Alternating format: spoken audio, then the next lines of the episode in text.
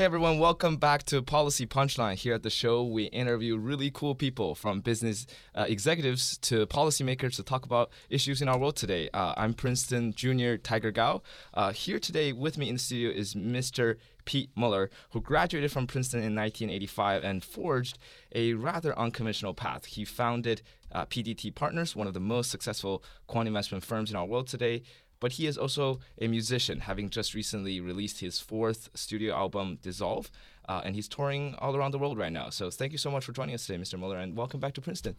Thanks, thanks, Tiger. It's a, it's a pleasure to be here. Of course, uh, it's, it's fun to be back on campus. It's uh, it's been a while for me. It's been a few years. Awesome. Uh, and, I want to introduce my co-host for the episode today. So some of our audience members might be familiar with my friend Arjun Mani, who is a, a junior uh, also in, in Princeton. Uh, he is the president of Princeton Data Science uh, Society. He does uh, Indian classical music and leads a group here on campus as well. And uh, he hosted an episode with me a couple months ago, interviewing Stanford professor Ge Wang on AI and music. So we thought he's he's such a great addition to the show, bringing in very interdisciplinary dialogue. So welcome to the to, to the show again. Arjun. Yeah, it's good to be back. Guys, I got to say, I'm, I'm pretty impressed. When I was going to college, I didn't do nearly as many things as you guys are doing. So, well, well, I heard you played uh, frisbee when you were uh, ultimate frisbee in Princeton. That is that is true. I played uh, ultimate frisbee in New Jersey, and the sport had just been invented. So when I got to Princeton, there weren't too many people playing it, and I also played tennis. And I thought if I tried really, really hard, I would have a shot at making the JV team. But if I played ultimate frisbee, I, I could be a star. And, and, and, and, so it was an easy choice. I had a blast. We actually made it to college nationals my senior year.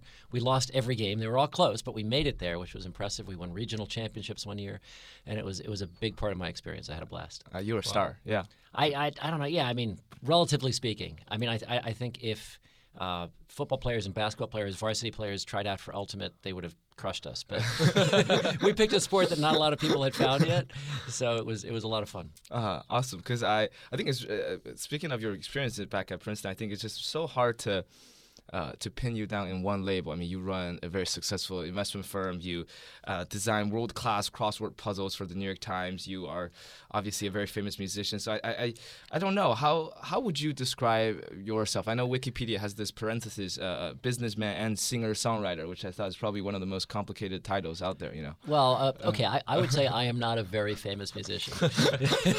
I, have put my fourth record out. We're we're on a tour, but you know we're opening up for another singer songwriter. I am pursuing it passionately, which is how I do everything I've done in life. So, um, but I, I, can tell you a little bit about my, about my path. When I when I was in Princeton, I did not know what I wanted to do.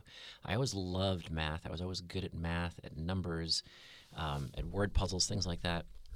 But I really didn't know what I wanted to do. I uh, I worked uh, for a, a, German software company called Nixdorf uh, for a summer after my uh, my uh, I guess it was my sophomore year uh, in Germany, and then I worked for them again in Los Angeles. And they said, "We love you. You're great. Come work for us in New York." And there was something about it that just didn't resonate with me.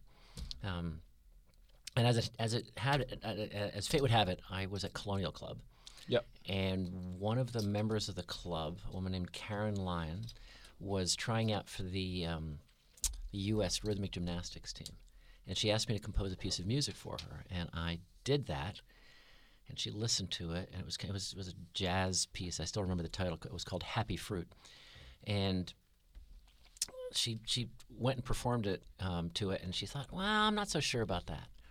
I'm like, okay, well, give it a try. And a week later, she came back and she said, oh my God, I love it. It's the only piece I've ever performed to that I didn't get sick of. You have to play live for me at the Olympic Sports Festival, which was the tryout for the Olympics. Wow. And that little thing changed my life because at that festival, I ended up meeting a coach in California who said, Come play music for my team and compose music. And instead of taking that job with Nixdorf, I went to California and I stayed there and I decided, Oh my God, I love California. I want to stay here. And so I started composing music for her team. It didn't take too long to realize that I wasn't going to make a very good living doing that. so I started looking for a job. And uh, I, I, was looking for a programming job. I knew how to program. And there was a, a small company, a financial consulting firm called Barra, that was looking for a programmer. And I applied. I didn't know anything about finance. I didn't have the remotest interest in investing or finance, but I knew how to program. And I thought, I need to make some money if I'm going to stay in California and keep playing the piano. And then I figured out what they were doing, and it was all math. And I said, wow, this is kind of cool. And I, I dove right in with the kind of intensity that I, I use when I pursue things, and kind of figured things out. I ended up building a bunch of models, writing papers, talking at conferences, and that that took my life in a completely different direction. So, so I guess it wasn't really about finance, finance for you. It was about being able to pursue something intellectually challenging. It was about pursuing something interesting, whether it's like math modeling or, um, you know, doing music. Exactly. I, I, I, love doing things that are creative and understanding the creative process, understanding, I don't know, how to create something that hasn't existed before. And that, that that's the thing that's, that's fun. And figuring out the investment markets became – a profession for me. So I uh, so Barra basically consulted to people who were managing money, and the software we built and the models we built basically allowed people to figure out if they were any good at investing. So it would dissect your performance and say, well, okay, you made money because you made these kind of bets, uh, and you lost money because of these things, and you have this amount of skill. It was an evaluation. Um, after f- maybe five years, I started thinking, wow, we should, you know, we should probably be able to manage money. But I, I, took a detour. I got fascinated by poker. So a few colleagues of me and, and uh, my, uh, uh, colleagues that I had at the firm um, started going and playing poker at the Oaks Card Club in Emeryville, California. And we started at the one-two tables, and we worked our way up to 30-60. And it's legal in California. You can play 24 hours a day.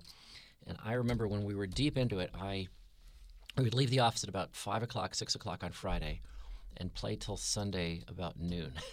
and we didn't miss a hand. we got pretty good at running to the bathroom, having meals at the table. We were very addicted to it. I kept careful records, and I was I was making a significant amount of money at it. Uh, and I remember going to my boss one year and saying, you know, this seems kind of silly. I am making more money playing poker than if I took that extra 10 or 15 hours a week and put it into Barra. That doesn't seem right. Why don't we try to build a, a group that takes money out of the market? And they said, well, you know, we just went public, and they did.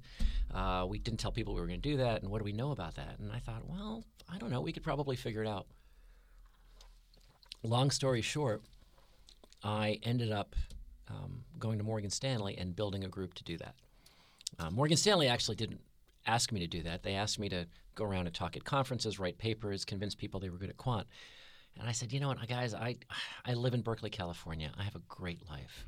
Why would I move to New York City and put on a coat and tie and do that? And they said, Well, you know, we, we think you're pretty smart. Is there any job you would come for? And I thought, Well, what the heck? I said, Let me start a little internal hedge fund in the bank. How old, uh, how old were you? Uh, 20s? I guess I'm probably late 20s at this point. That's absurd. I mean, the, the, the amount of opportunity that was that was going on back then. It right? was it was pretty crazy. I mean, quantitative uh, analysis really hadn't come to the equity markets as much. On, on the fixed income side, people were doing quant, so it was a, it was a cool opportunity. And they said, you know what, come try it, and if it doesn't work, we'll have you do what we want you to do. And I thought, if it doesn't work, I'm moving back to California, but let's give it a shot. So I did. It turned out to be way harder than I thought, uh, much much harder. But um, I kept going and uh, built a group that turned out to be pretty successful. Right. So after you know, after you spent some time in finance, and then afterwards you realized that you know maybe you got away from music a little bit and you wanted to come back to music. Um, so what what was that process like? Did you feel like you were kind of getting away from that and you wanted to return to it, and, and why did you come back? Yeah. So when I was working in Berkeley, I had a grand piano in my apartment, and I had a jazz group I would get together with every week. We we you know jam out every Thursday night, and then we would play gigs occasionally. So there was music in my life. When I moved to New York, I also had a grand piano in my apartment, but I, I you know, I I would tinker on it. I just I, I wouldn't play that often, and and the reason was I had intensely focused on okay, I'm going to win this game. I'm going to figure this game out. There was this crazy intensity, which was wow, I'm pretty competitive I'm pretty smart. This is hard. I'm trying to beat the market, right? So I just threw myself into it, and, and I was a maniac. I really didn't have a social life. I had a good time. I built a group up, um, you know, but but I, it was all consuming. And then once we got successful, this was the funny thing. And I I'd built a group. I had a I had a partner, a woman named Kim Elsesser, who's still a good friend, who came to me in 98, 99. She said, you know, I've made enough money. I want to move to California. I want to live by the beach. I want to study psychology. I want to get a dog. And I thought, wow, you are pursuing happiness. I guess I'll stay here and I'll keep running the group. and there was something about it that, that just didn't, you know, that didn't make me happy. And I had a relationship as well, and that fell apart at the time. And that combination just got me to think about my life and what's missing. And when I was trying to recuperate from that that breakup, I was in Hawaii with a friend, and I got and I found a piano and I started playing, and everything started coming out, all the emotions, all the, you know, deep inside stuff, and I said, "Wow, I got to do music. I really have to do music." So, um, I had taken a sabbatical from work. And um, this is just to give you a sense of my negotiating style. I went to my boss, who was a fellow named a guy, a guy named Vikram Pandit, um, and I said, Vikram, I'm burned out. I need a sabbatical. He said, "That's great, Pete. Take a sabbatical. You should go to India." I said, "You know, that's that's great, Vikram. I'm not sure if I'm going to go to India." And he said, "How long do you need?" I said, um, "I think six months." And he said, "You know what? That's great. You should take a sabbatical. But how's about three months?" I said, hmm. I said, "How's about seven months?" He said, "Okay, done." so I took seven months off, and then when I came back, I thought, you know what? I still want to do this, but I, I kind of became more of an executive chairman in running the group and I decided I was going to pursue music seriously. So I applied to Tisch, to NYU Tisch, the master's program in musical theater. I really wanted to go to Berklee, but Berklee was in Boston, and I didn't want to move to Boston. And there wasn't really a singer-songwriter program in New York, so I went to Tisch. I lasted a whole six weeks. 9/11 happened, and I was living downtown, and I just realized, you know what? I like musical theater, but I don't love musical theater. So I'm going to do something else. Um, but I learned the value of critique and that led me to, to start my own song circle. So I every Monday night I would have people over at my apartment. I would cook them dinner, big bowl of pasta, big salad, and you had to show up with a bottle of wine and a song. So we had a lot of wine, an original song, an original song every single week. Wow! And so we, and then you had to print out lyric sheets so people could look at it, and we would critique each other. You'd play the song twice, and I did that for five years. And during that time, really grew as a musical artist, and and I was like, wow, this is this is fun. But I was still executive chairman and running the group, but I wasn't coming into the office every day, and I liked that. It was fun. Uh, but um, I, I, guess my question here would be, how do you think music and finance play different roles in your life? You mean, do you think um, they're competing for time and attention for you? Do you think one inform uh, the other to, to allow you to do better than the other?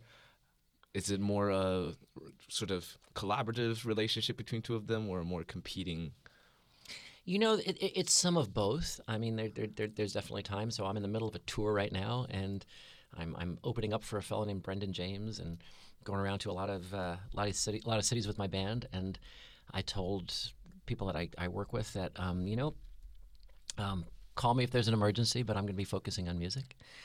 And um, but in general, I get energy from pursuing my passion, from following my bliss, and then I can take that energy and put it everywhere. So there really is a balance, you know. And you know, when I when I run my company, it's oh, okay. Wow, I'm pretty good at this. Where you know, our investment returns are great. You know, people there's a lot of respect there. As a musician, I'm trying to win over the crowd.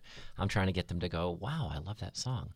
Um, so so there's a, it's it's a very very different, if you will. It keeps me humble. Music really keeps me humble, and I love that um, I would say it, it, it's more synergistic than competitive.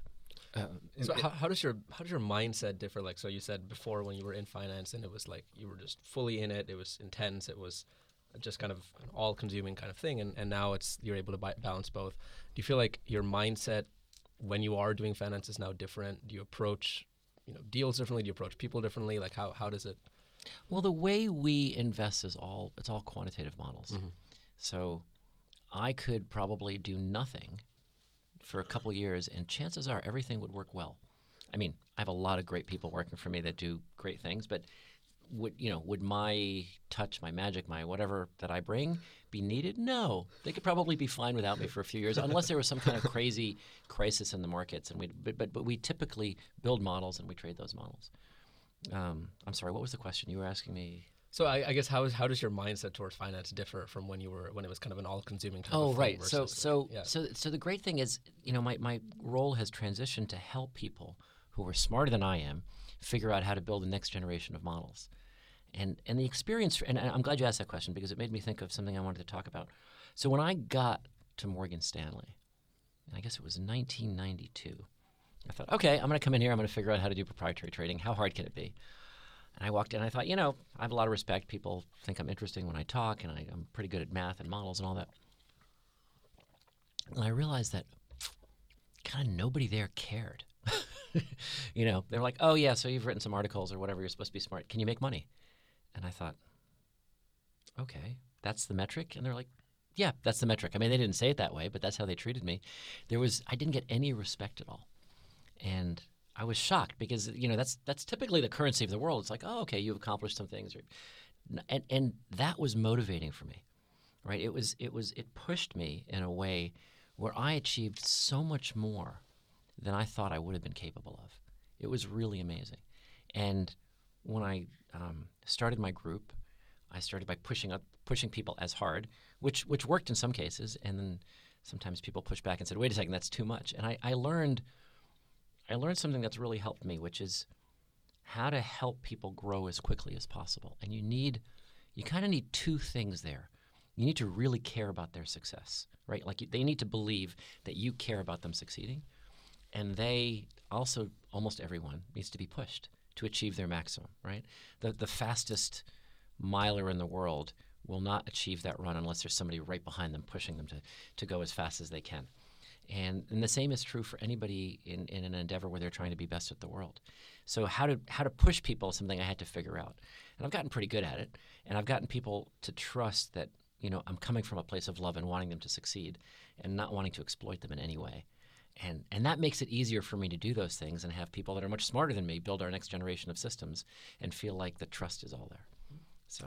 It, it, you, s- you speak about everything in such an effortless way, but I, I just imagine it must be so I mean, I, I, guess coming from an outsider perspective who don't know too much about, you know, the the finance world or the music world, it must be so hard to accomplish. I mean, even one of the the accomplishments that, that you achieved. I mean, whether it's running a great firm or coming up with wonderful music, how, how do you get to do all these things together? Do you ever feel like I really got to hone in on one thing in order to excel at it?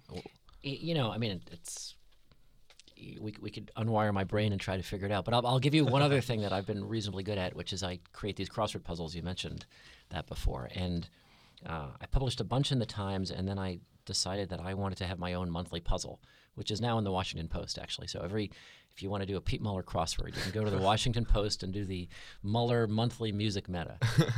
and so to come up with a great puzzle, and um, that's a challenge, Tiger. it is. it is. Do you do crosswords? I don't at all. Oh, okay. but you can start somewhere. Yeah. I mean, come on, you're a junior and you have your own podcast that's going around the world. So, so you're not a slouch. You'll figure out crosswords. Yeah. You know, when I when I first created a crossword, I um, I tried my best, and bef- this is before they had software that would help you do some things more easily. I did it by hand. I sent it into Will Shortz at the uh, New York Times and crossed my fingers. And eight months later, I got a reply that said uh, you know, nice effort, thanks. Not quite good enough. Here are some things you can work on.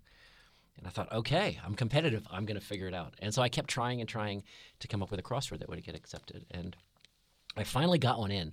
And it was funny. I, I sent it in and I hadn't heard back. So I submitted it to another publication.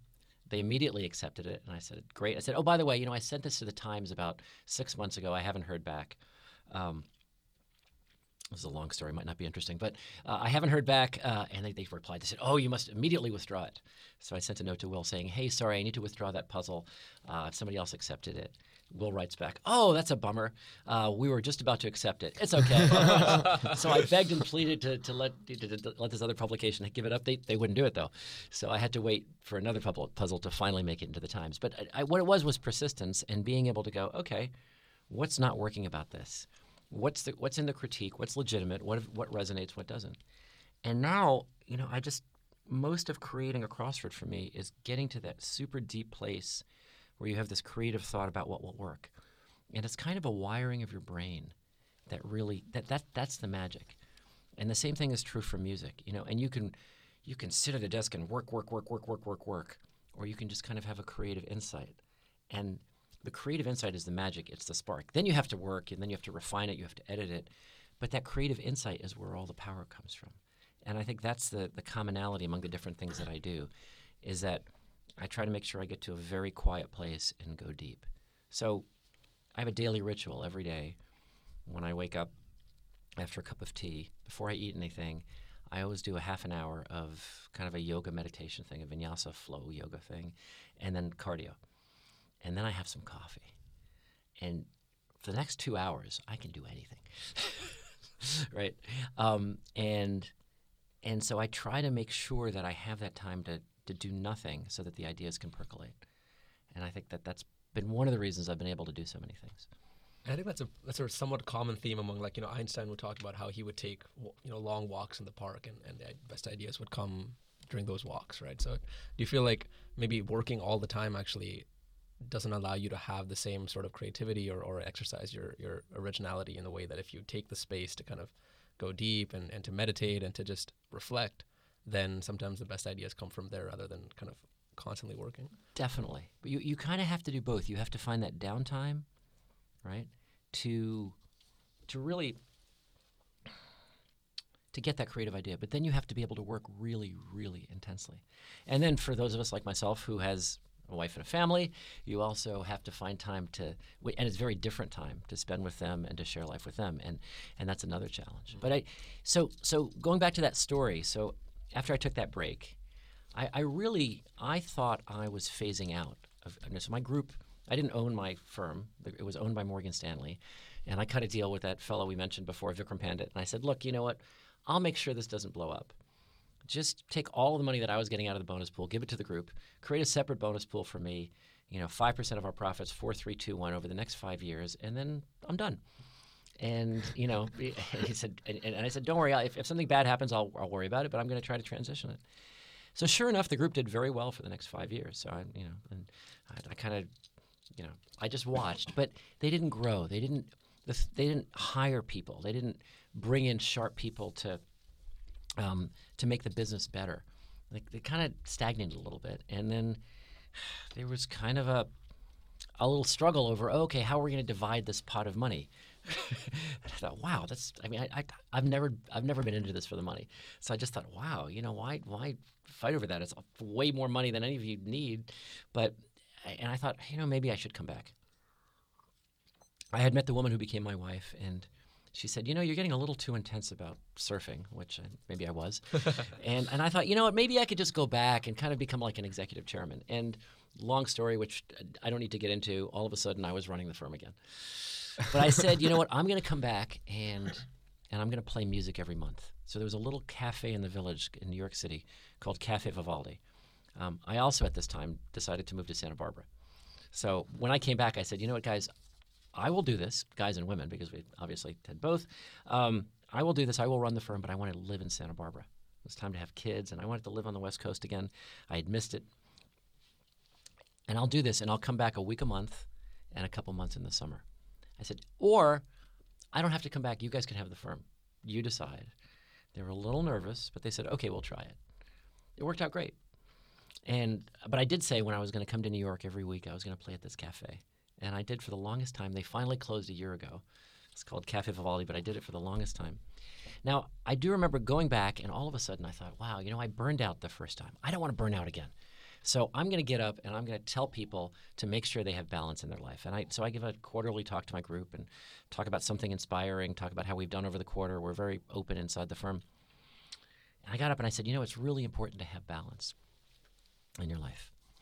And this fellow Yorick, who's one of our one of our best guys, raised his hand and he said, "Okay, Pete, I get it, balance. But when you were building PDT and doing all these incredible things, did you have balance?" And I said, um, "You know, you have a point there." So, so I've kind of changed that philosophy. I think balance is really important in life, but but you need to do it in bursts. So when you work uh, to to achieve the maximum success, you have to do it in an all-consuming way. You just have to breathe after a while.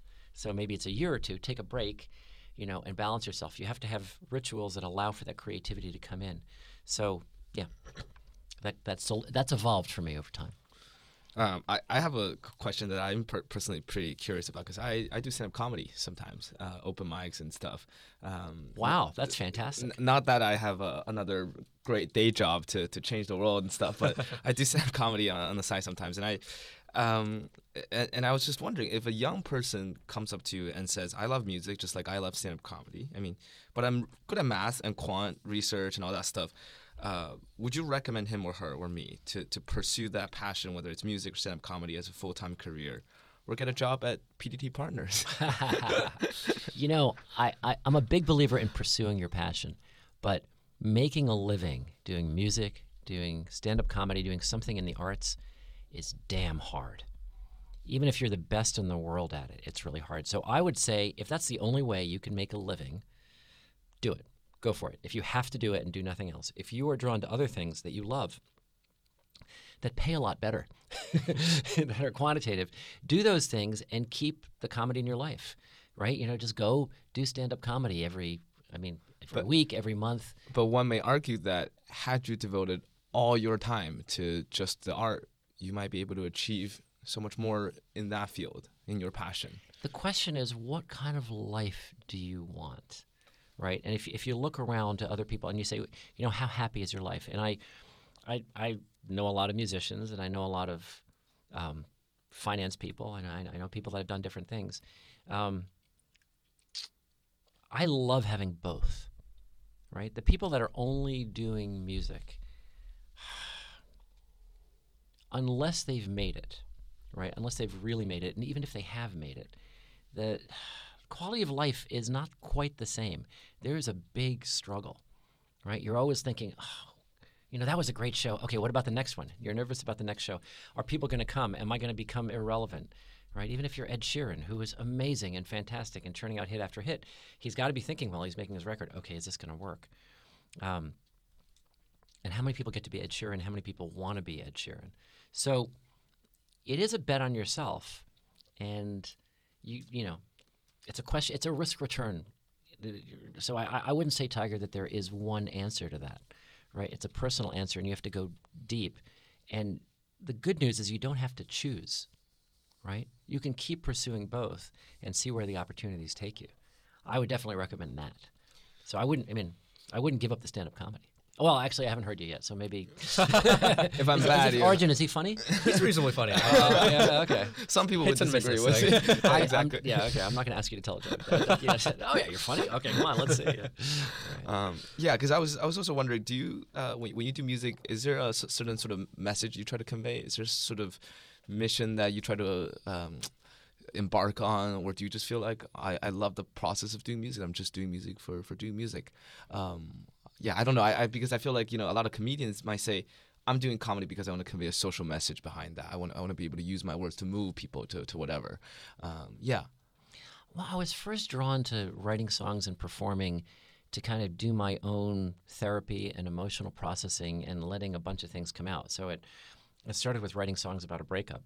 And that's that's very typical apparently for singer-songwriters you figure out is that it's like, "Oh my god, no one will believe how much pain I'm in. This is just torture. Nobody has ever experienced this in the history of the world. I'm going to write my mediocre song about it." Yeah. I have I wrote a bunch of those.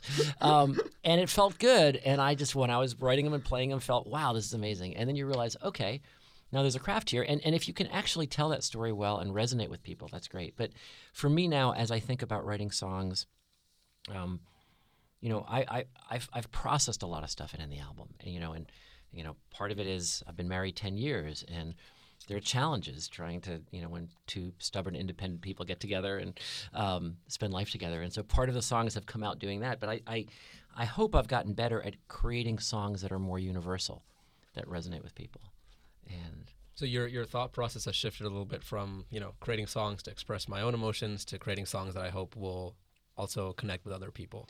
Right, and as I think about the next record that I'm doing, um, it's it's probably more going to be about how do I lift people up with the music, in a real way, not in a fake way, not like everything's going to be great, but how do I how do I speak to the spirit and the magic and be inspiring? I mean, because I I love my life, I love simple things, I love being in the ocean surfing, I love walking around in nature, I just love thinking about numbers and um, how do I just express that joy in a way that resonates with people? When they hear the music they can go wow that's cool right? So so I, I guess the purpose going forward for me will really be to inspire if that makes sense Yeah. So you've studied classical piano, jazz piano. You've taken vocal lessons. Um, and apart from the musical theater program, uh, do you think that I mean you've never attended, let's say, a music school? So how would you characterize your music style and genre right now? Do you feel like you might produce different styles of music from those who maybe had a more traditional path towards and maybe more structured path of, of, of music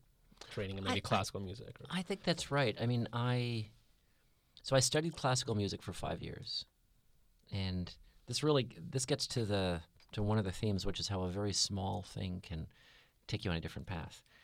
And I got bored. I just didn't want to keep playing scales and keep playing pieces that somebody else had written. It just it wasn't inspiring to me. Um, so I I stopped. And I ran into a friend maybe a year after I quit. And we just started talking and he said, "You know, I'm I'm taking these jazz improvisation le- lessons from somebody in uh, in Denville, New Jersey. I, I, I lived in Wayne, which is a half an hour away, and it's kind of fun. And I thought, what the heck, I'll try it.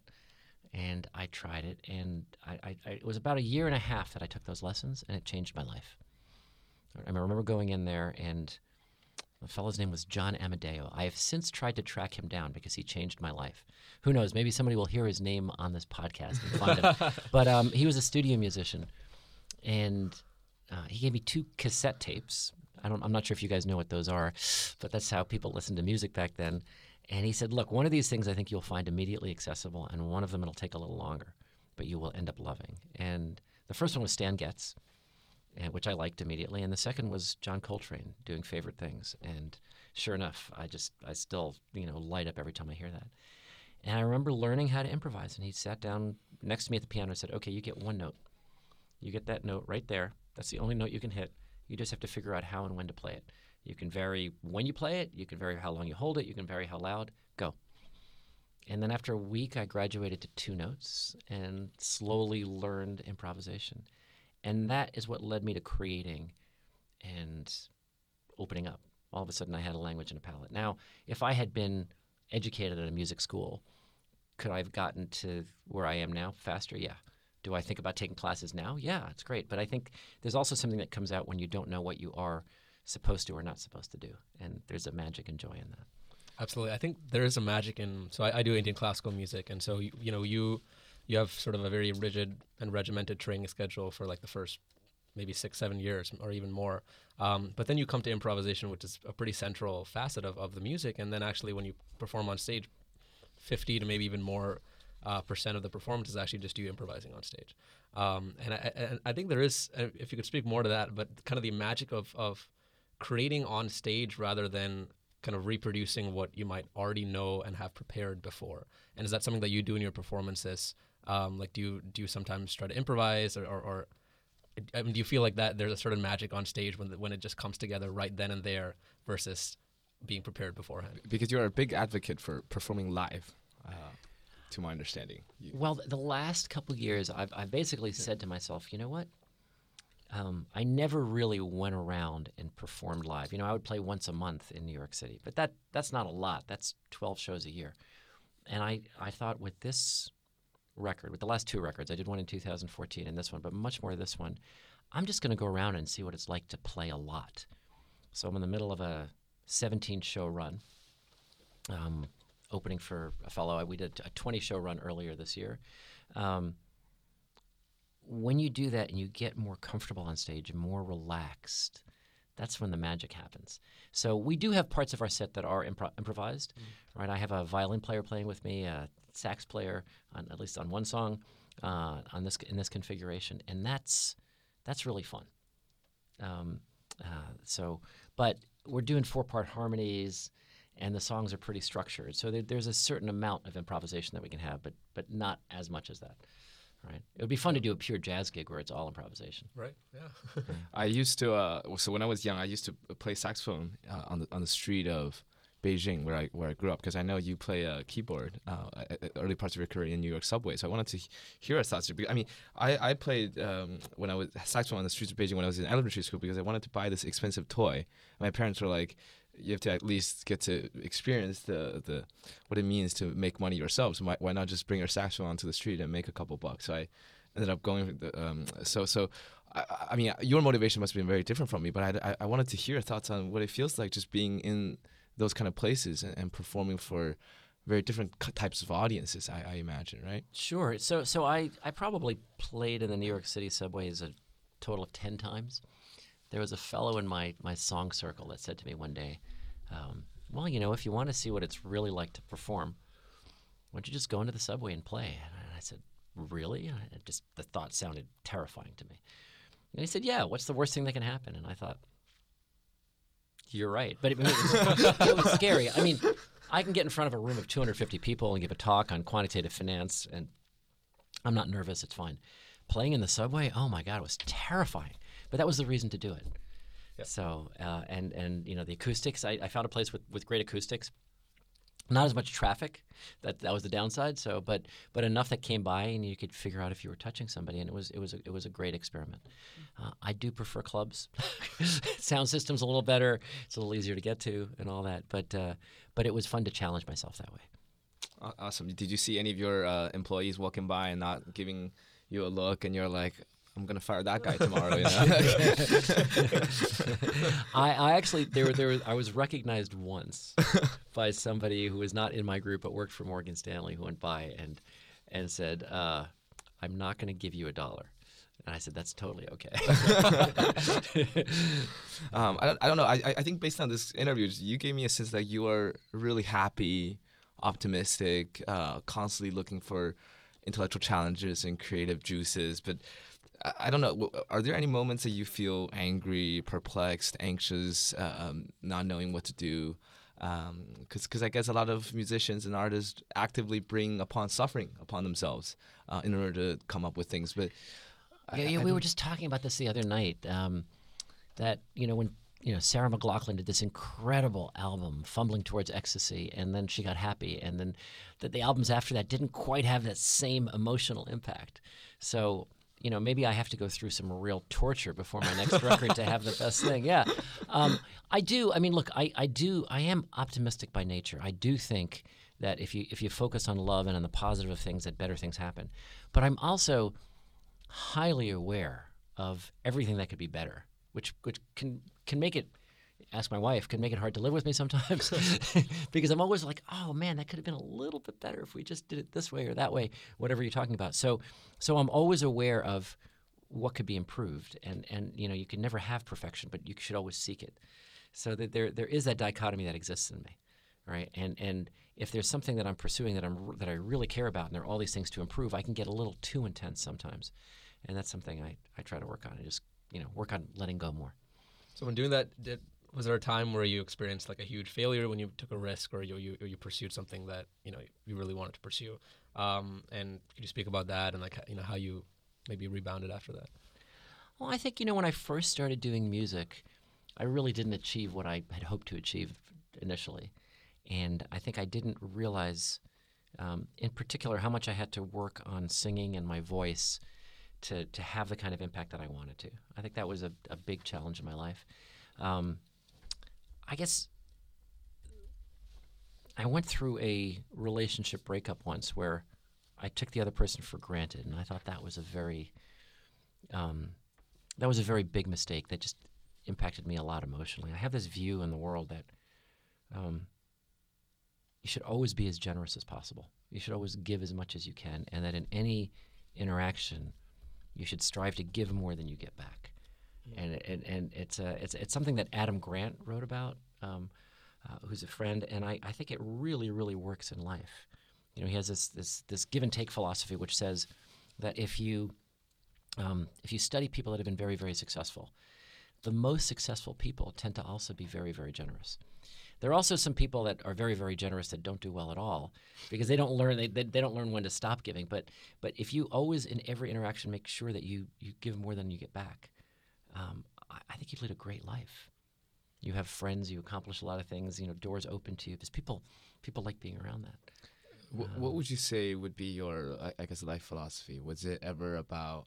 Because uh, I don't know. I think Arjun and I sometimes uh, feel like we have such great privilege to, you know, be able to receive this Princeton education, and we feel sometimes a, a duty or burden that you know we ought we ought to help people or whatever. I don't know. Whereas I have some other friends who are more laid back and sort of take life as a given and probably arguably have a more content and happier life than us. So I, I don't know. What what is your life philosophy like? What what is the the, the values that you hold by? Uh, I guess it's such a generic, broad question that's very hard to pin down. But uh, I'm curious to, to to hear how you guide yourselves through decisions to um, pivotal moments in lives. I think the main thing for me is to try to get to as quiet a place as you can. and to go as deep as you can and to figure out what really resonates with you. And if it's giving back and helping people and feeling really great about that, that's going to give you power. You're going to get strength from that. You're going to get energy from it if you're following the right path. And if you're doing something that is draining you, you're probably going in the wrong direction. And I think it's just being sensitive to that. Taking feedback from the outside world is really, really important, he- hearing what people think, but at the same time, not letting somebody else's emotional stuff sway you. And there's a dance there, right? So, how you interact with the world really, really matters. You can close yourself off and get no input. And who knows, maybe if you were born brilliant, you're going to do something great. But you can also take input from everybody and get overwhelmed. It's, it's, it's selectively figuring out what works, and then when you find something that that that just turns you on and that makes you burn, just going for that, right? And and I think if I if I look at the different things in my life that I've been passionate about, I got really passionate about poker. I play once or twice a year now for charity events. I mean, I just like I figured it out, and I decided, you know, it's a fun game, but I don't want to keep doing that. Um, but when I was in it, I was really in it. I kept records, I studied, I did all that, and and I think when you, I, I think the philosophy would be when you do something, do it all out, put yourself fully into whatever you're doing.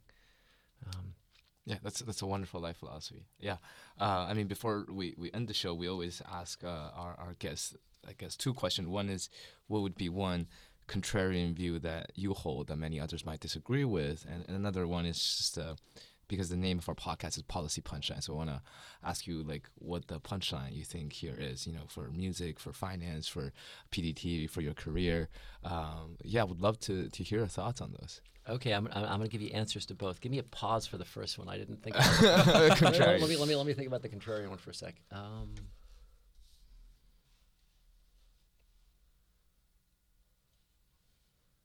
It might be a tough one. It is, it is a tough one.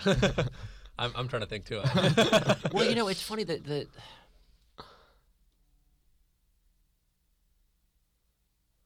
What What about this? What What if I rephrase the question? Uh, I mean, we can also go off the record in terms of this one. I, I Yeah. mean, we haven't talked about finance at, at all in this in this interview, but I wanted to hear your thoughts. I mean, what do you think finance is actually creating? What do you What do you think? Uh, or more specifically, quant funds. What do you think people are, are doing here? I, I, because I, sometimes um, struggle with that. I feel like that's a is something we humanly, you know, constructed and made it up, and I don't know if it has as much of an impact on helping people's lives. As I'm, not um, literally attacking on your entire career. No, I'm not doing that. I'm just saying playing devil's advocate. I mean, uh, and, and there's a, there's an interesting morality around finance in Princeton where like a lot of people say, oh, you're you're selling out to finance. Right? That's a very common phrase that people use, and, and obviously that carries its own, I guess, connotations. And I, um, I'll, t- I'll tell you a story. You know, when I was at Princeton, I dated a woman who has since gone on to be a um, an editor at the New York Times, and she took a summer job at the Wall Street Journal. And I made fun of her for it. I said, "You were going to work for that capitalist rag? How dare you?" And she said, "No, the reporting is pretty good." And I said, "Oh, but but how could you do that? You're selling Yeah, out." So I totally get where you're coming from. I think there are a lot of things done. You know, if people are doing things to pursue money, it, it that's not that interesting to me, right? I, I never did finance, investing, whatever for for the pursuit of money. It was always an interesting mathematical challenge. Um, the philosophy of our firm has always been to to never I mean play by the rules, be highly ethical, treat our investors, treat our employees well, and never do anything where we feel like okay, well we can exploit this rule by doing this, but but somebody who is a naive investor is going to get hurt. We we we actively want to do good in the world, and I think the the way we trade actually makes markets more efficient. So that that's been a really important principle, and it was never really it was not about the money. It was creating something great and creating a culture. I mean, PDT is really a research lab, and it's a pretty great research lab. And everything I do in music is kind of the same way. I want to bring joy. I want to connect with people. Um, but we humans like to get good at things, right? We like to achieve recognition and success. That's just how we're wired. So the journey through life has to be a way of combining those two. That's the most important thing, I think, if that makes any sense. Um, so you asked me what what my what, what's Punchline. it- the punchline is for this interview. so I did Yeah. think of it, and I, we didn't talk about it at all. But it, it's something that a friend of mine said to me a million years ago, and I don't, I don't think it was a paraphrase. It was his own quote, but I thought it was a really great life philosophy. and it was freedom is power, not the other way around. I mean, people who have power might have freedom and might not have freedom. If you have power, you don't you don't necessarily have freedom. But if you have freedom, you have power. And I think that's I think that's the magic insight. So if you think about when you when you wake up, how much of your time is spent on stuff that you're choosing to do, that you're excited about, that you've invested in for your growth, for your friendships, for your connections, for for whatever, and how many things are things that you other people are imposing on you. Right? The more power you have, the more if you're worried about keeping that power, you have to do things that you might not want to do. So freedom is power, not the other, way around. That's, that's, that's, that's fascinating. Yeah. So, guys, thank you so much. No, thank you so Uh, much for- I'm so us. impressed. I mean, when I was a junior at Princeton, I was barely making my way down to the ultimate frisbee field. Here you guys are doing this No, I, podcast. I, I, we're really grateful that you decided to join us. I mean, your your life story is so Amazing, multi yeah. Dimensional and fascinating. And I, I don't know how you do it personally. I also don't. Arjun and I certainly aspire to, to do that. I mean, because I feel like we have such a diverse range of things going on in our life, but we, we don't go deep yet uh, into certain areas. Arjun is really into AI research, Indian music, uh, classical music. I love econ. Uh, I love comedy, but but we wish we could get to your level at one point. You know. You know, you have a lot of years to go. right? I've been around on this planet a lot longer than you have, and if you're going, if you go at you know one third the speed you're going at, you'll you'll you'll catch me. It's great. You know, the one thing we did we didn't talk about um, Berklee and Power Station in New York City, and I'm bummed that we didn't do that. I don't know. Why don't we Why don't we give a quick talk plug a little bit about right it, now? yeah. I mean, Uh, uh, I very give you quick 10 seconds. I, I, I have to go perform. Yeah. Um, I don't know if you can edit it in. Well, is that what you do? Sure, Or, we know, can. We can. If, Yeah. it, if it works. Um, so one of the coolest things that I, I was able to do, I didn't actually go to Berklee, but I, I ended up joining the board. And Roger Brown, the president, said, "Well, you know, if you're going to join the board, you need to do something cool uh, at some point. You need to find some project that you want to invest in." And I said, "You know, you're right. If I'm going to stay on the board, I want to do that. Let's figure it out." And after a few years, there's a there's a long story here, which I won't be able to go into, but it's a cool story. Um, I was looking to build a, a studio in New York City, and it turns out that this legendary studio, it used to be called Power Station, then it was called Avatar, was going to be sold and turned into condos. Hmm. And I just thought, you know, I've been lucky enough to be successful in life and have resources to do something. And, and the whole point for me of philanthropy is to do something that hasn't been done before and that without you wouldn't have happened. So, long story short, I ended up buying Power Station, and it's become Berklee, New York City, basically. I'm going to have my studio on the top floor, but then the rest of it, the, the, the legendary recording studio is all going to be for Berklee. It's going to continue to stay as an uh, as a working studio, and it's also going to be a place where people will earn master's degrees and be Berklee's first outpost in New York City. So That's amazing. being able to do something like that was really really cool. And and and who knows if I talk to you guys again, I can tell you the whole story behind that. I mean, going back to your uh, critique for your friends going to uh, Wall Street Journal, you know, th- those capitalist rags, you know, turning those wonderful studios into condos. You know? yeah, I mean, intent really, really matters. Why you do something and where your heart's coming on. And and one of the things that's going on in this country right now is is because we're so polarized, people just are judging without thinking. And if you fail to see the human, right, you miss everything. You miss everything. And Powerful lesson. No, Yeah. that was a Oh, wonderful absolutely. interview. Absolutely. Awesome. cool. Well, this Thanks was so really much. fun. Thank Yeah, you for guys. joining us so much. Uh, and, and to our listeners, this concludes this episode of, of Policy Punchline. Please uh, follow us on policypunchline.com.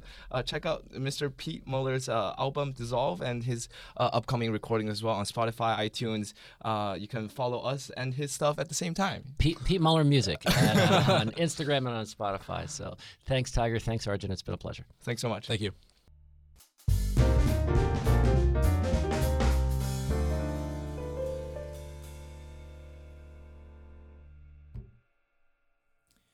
You've been listening to Policy Punchline, a podcast generously supported by the Julius Rabinowitz Center for Public Policy and Finance at Princeton University. We would also like to encourage you to follow other podcasts produced by Princeton University, such as Politics and Polls by the Woodrow Wilson School of Public and International Affairs. Policy Punchline is intended to be informational only and does not reflect nor represent the views of Princeton University or the Julius Rabinowitz Center for Public Policy and Finance. For more information on subscription, donation, volunteering, or contact, please visit policypunchline.com. Thank you again for listening.